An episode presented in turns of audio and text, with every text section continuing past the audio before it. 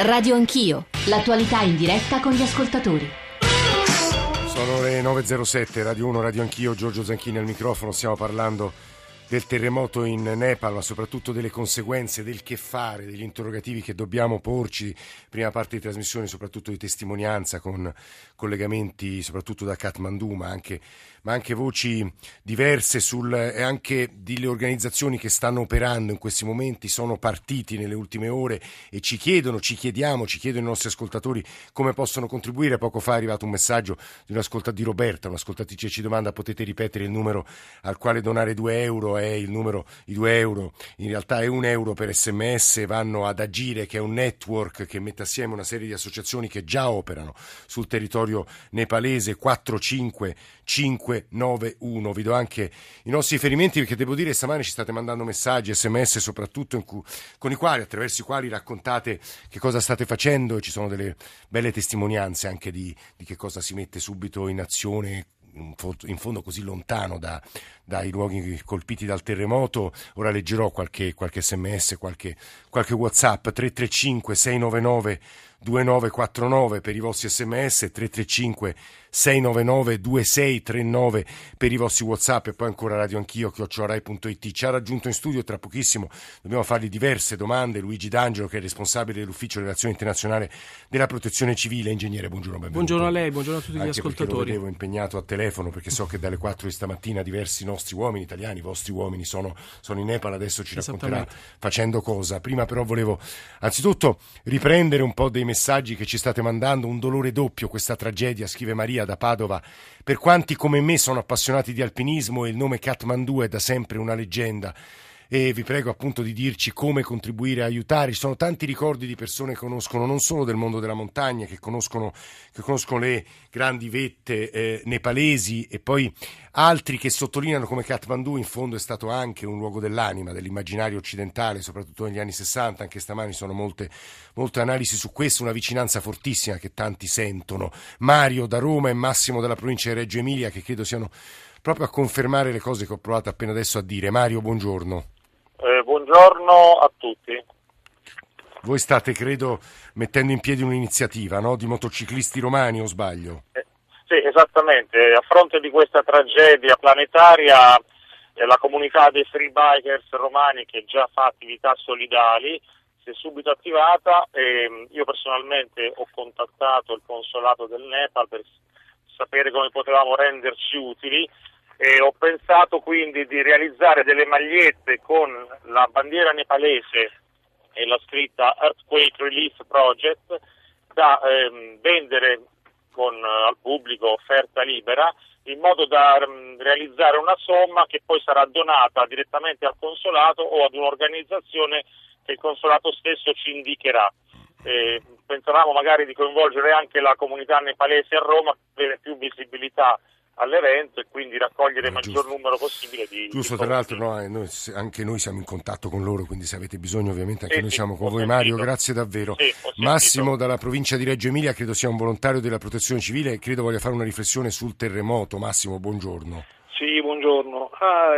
La riflessione è che purtroppo i terremoti non si possono prevedere quando avvengono, ma è una disgrazia grossa.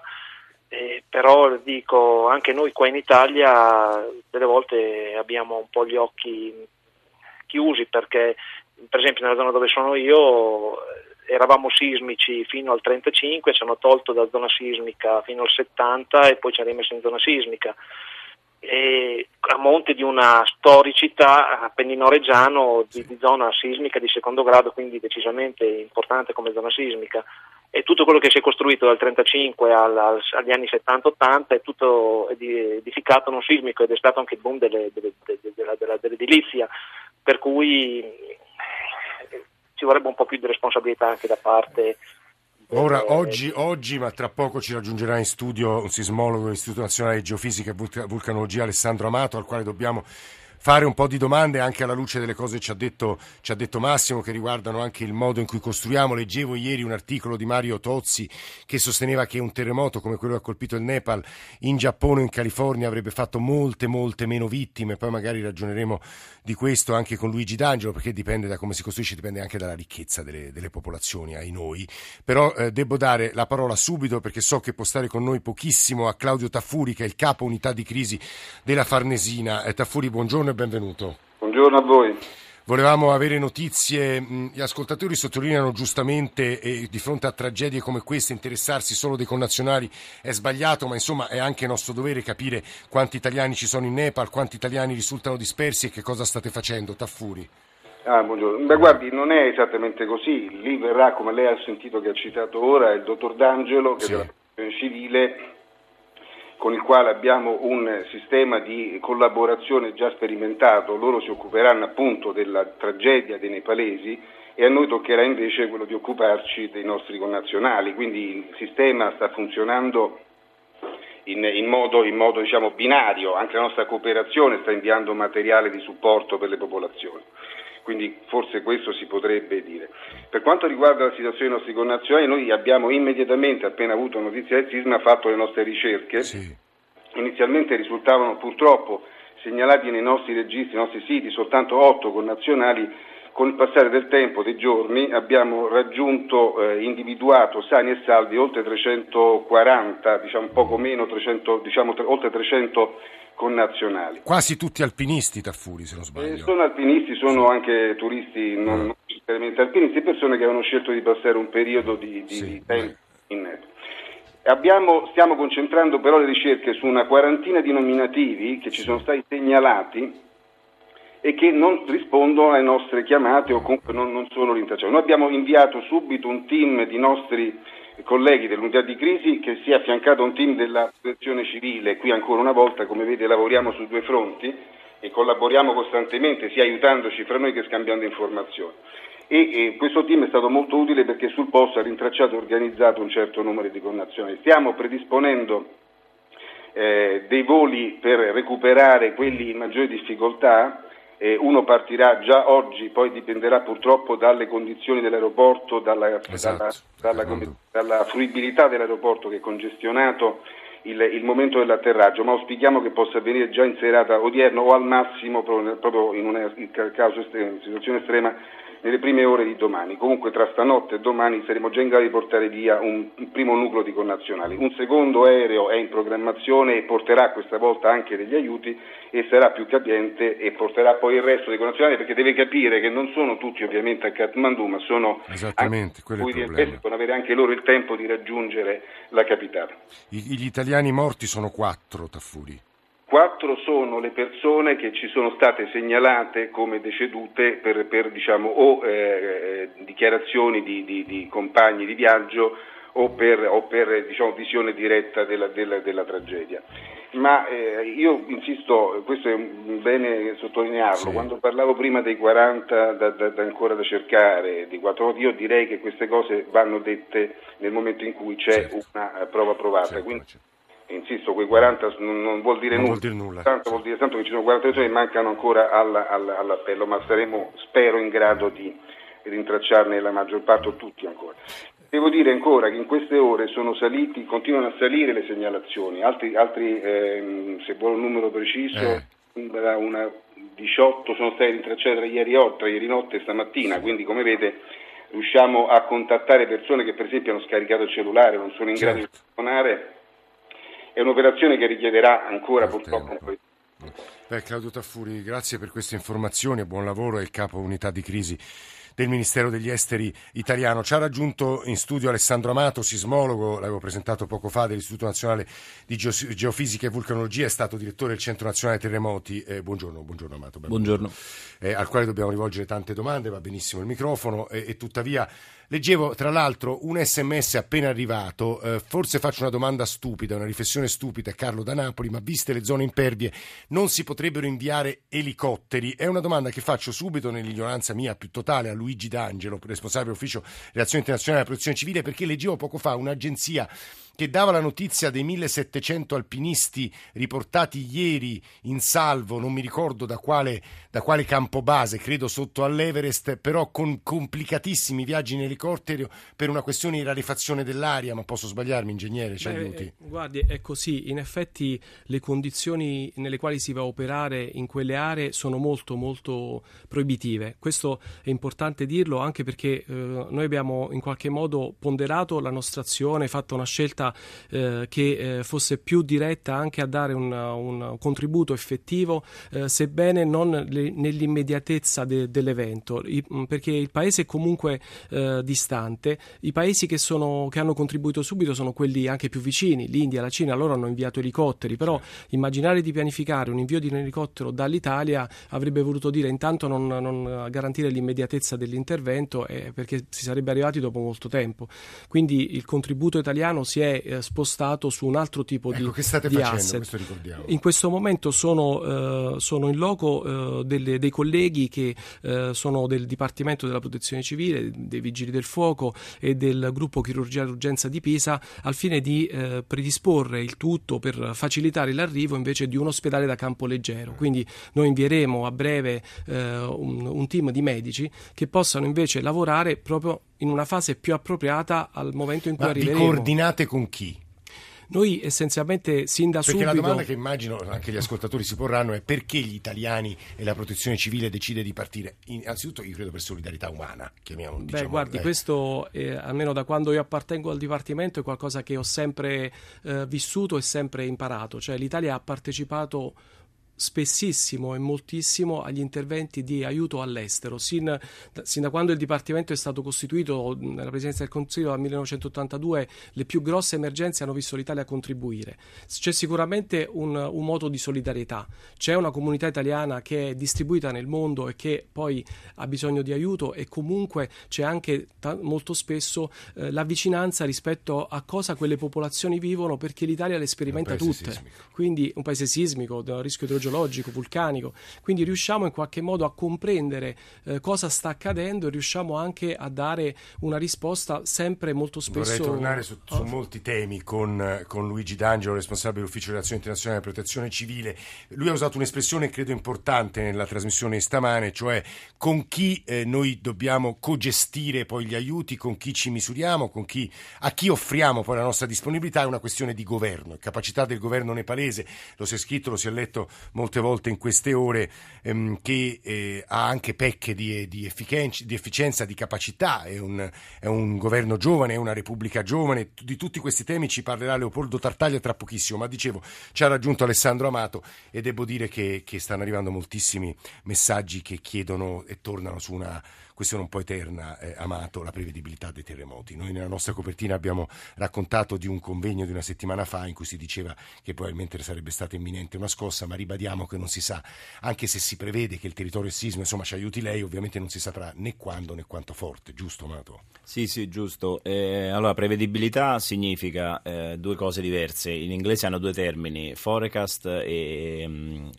prediction. Noi ne abbiamo uno solo e questo già complica. Allora, previsione noi intendiamo predizione normalmente, cioè qualcuno mi dice prima domani arriva il terremoto, esci di casa, fai qualcosa. E questo semplicemente non è possibile. Questo non è possibile in Nepal, in Italia, in California, ovunque, insomma ci sono tanti studi su questo, ci si sta ancora lavorando perché non è mai nulla da escludere, però per il momento non è possibile. Quello che si fa sono invece i forecast, sono delle previsioni a più lungo termine che possono dirci quali sono le aree dove aspettarci i terremoti, di che entità, di che tipo, che magnitudo. E quella è una zona sismica. Quella è una zona dove non solo era segnata, se si prendono le carte di pericolosità del mondo, è rossa, è un po' come insomma tutte le zone rosse, come il Perù, il Cile, il Giappone, insomma anche l'Italia, anche se un po' meno di loro, per fortunatamente.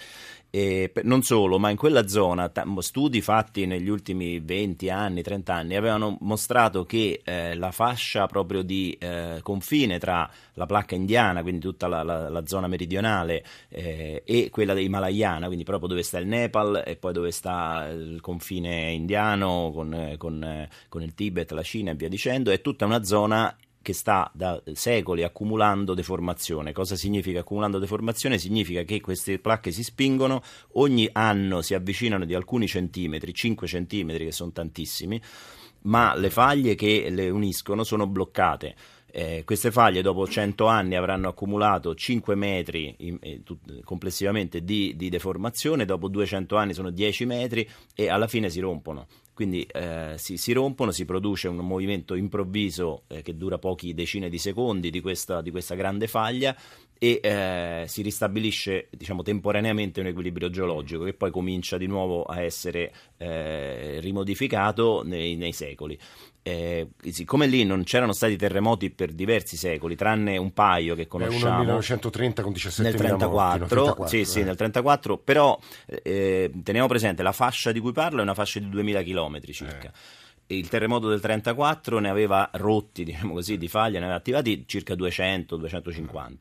Questo del 25 aprile 2015 un po' meno, 150-160 km, quindi è una catena di 2000 km, una fascia di 2000 km che si rompe a pezzi, fortunatamente a pezzi, perché se si rompesse tutta insieme sarebbe un terremoto di magnitudo 9. Però non potremo mai, almeno per il momento della capacità di conoscenze umane, dire quando.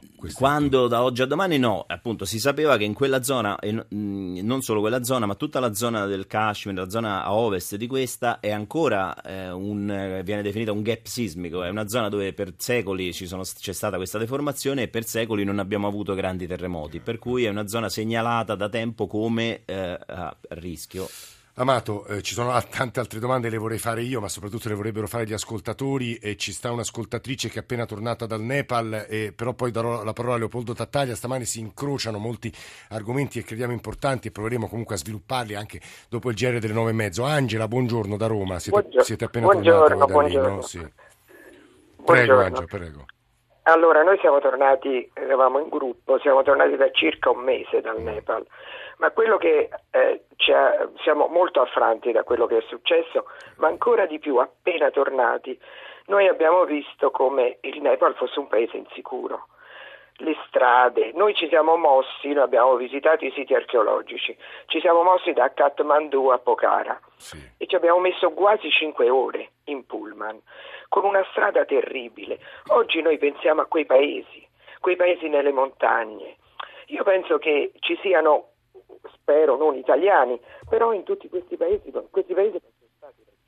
non sono stati raggiunti, ci sta dicendo, mi pare, Angela. Questo è il tema che ritorna stamane, non a caso Andrea ci scrive, quella del Nepal è anche la tragedia della povertà che non permette costruzioni antisismiche. Su questo poi torneremo sia con Amato sia con D'Angelo, visto che vogliamo feed the world, cioè sfamare il mondo, perché non offriamo gli incassi di Expo.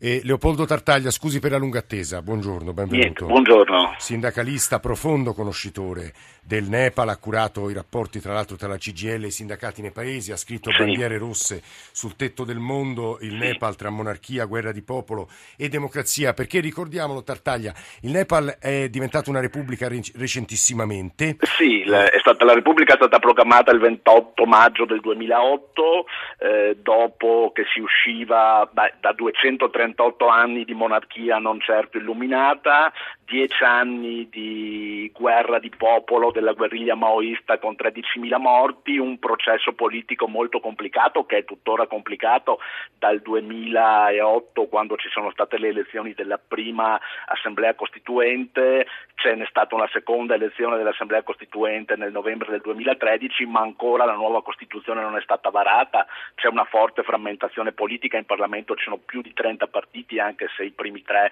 controllano quasi i tre quarti, diciamo. Tartaglia, il Nepal è un paese povero, ingiusto, sono domande che le pongo, e soprattutto capace dal punto di vista politico organizzativo di gestire un terremoto come questo?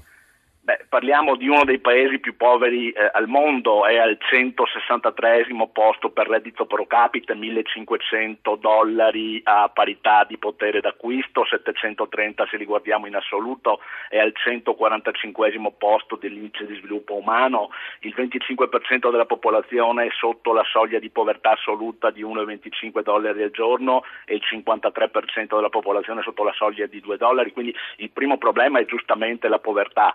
Se posso dare due ancora dati, mi dispiace in una situazione così tragica fare questo, però noi parliamo moltissimo e giustamente del turismo, ma il turismo rappresenta il 4% del prodotto interno lordo. Sì, leggevo stamane 100 milioni di euro danno al paese il mondo dell'alpinismo, diciamo così, il turismo.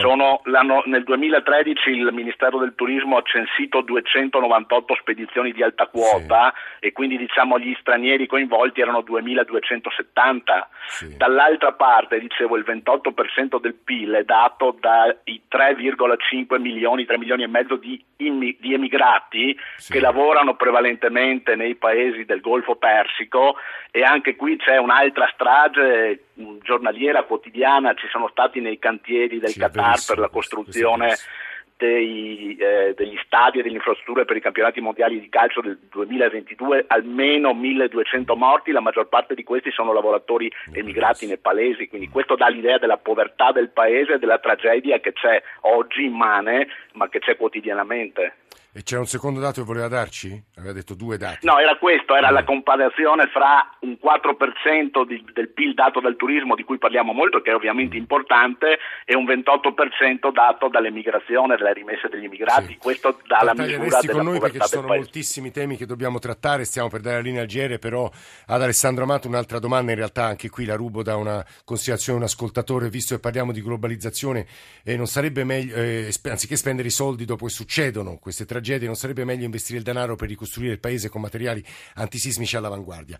È una pia illusione, diciamo, Amato. No, secondo me non è una pia illusione, perché dunque il Nepal aveva un codice per ricostruzione in zona sismica dal 93.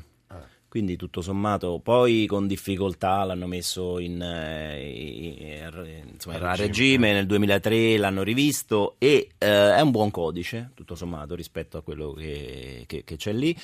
E, non so, leggevo un rapporto di un funzionario del governo che diceva che i problemi che hanno sono quello di farlo applicare ai progettisti, ai cantieri, materiali. Ovviamente c'è malcostume. Scusa, Mato, le faccio una domanda secca, poi tanto ci torniamo. Ma costruire rispettando le norme antisismiche, parlo anche dell'Italia, poi con D'Angelo arriveremo lì, costa di più? Sì, costa un po' di più, ma non costa tanto di più. In paesi poveri, per dire, nel Settecento a Lisbona, dopo il terremoto di Lisbona che fece un disastro, prescrissero costruzioni a 2 piani, non più di 2 piani. E questa è una pratica che c'è stata anche in Italia nel Settecento, nell'Ottocento. Ci sono questo modalità. Questo è un tema troppo importante per non tornarci. Anche di adeguamento. Lo faremo tra pochissimo con Alessandro Amato, Luigi D'Angelo, Leopoldo Tartaglia. La linea al giornale radio, ci risentiamo tra poco.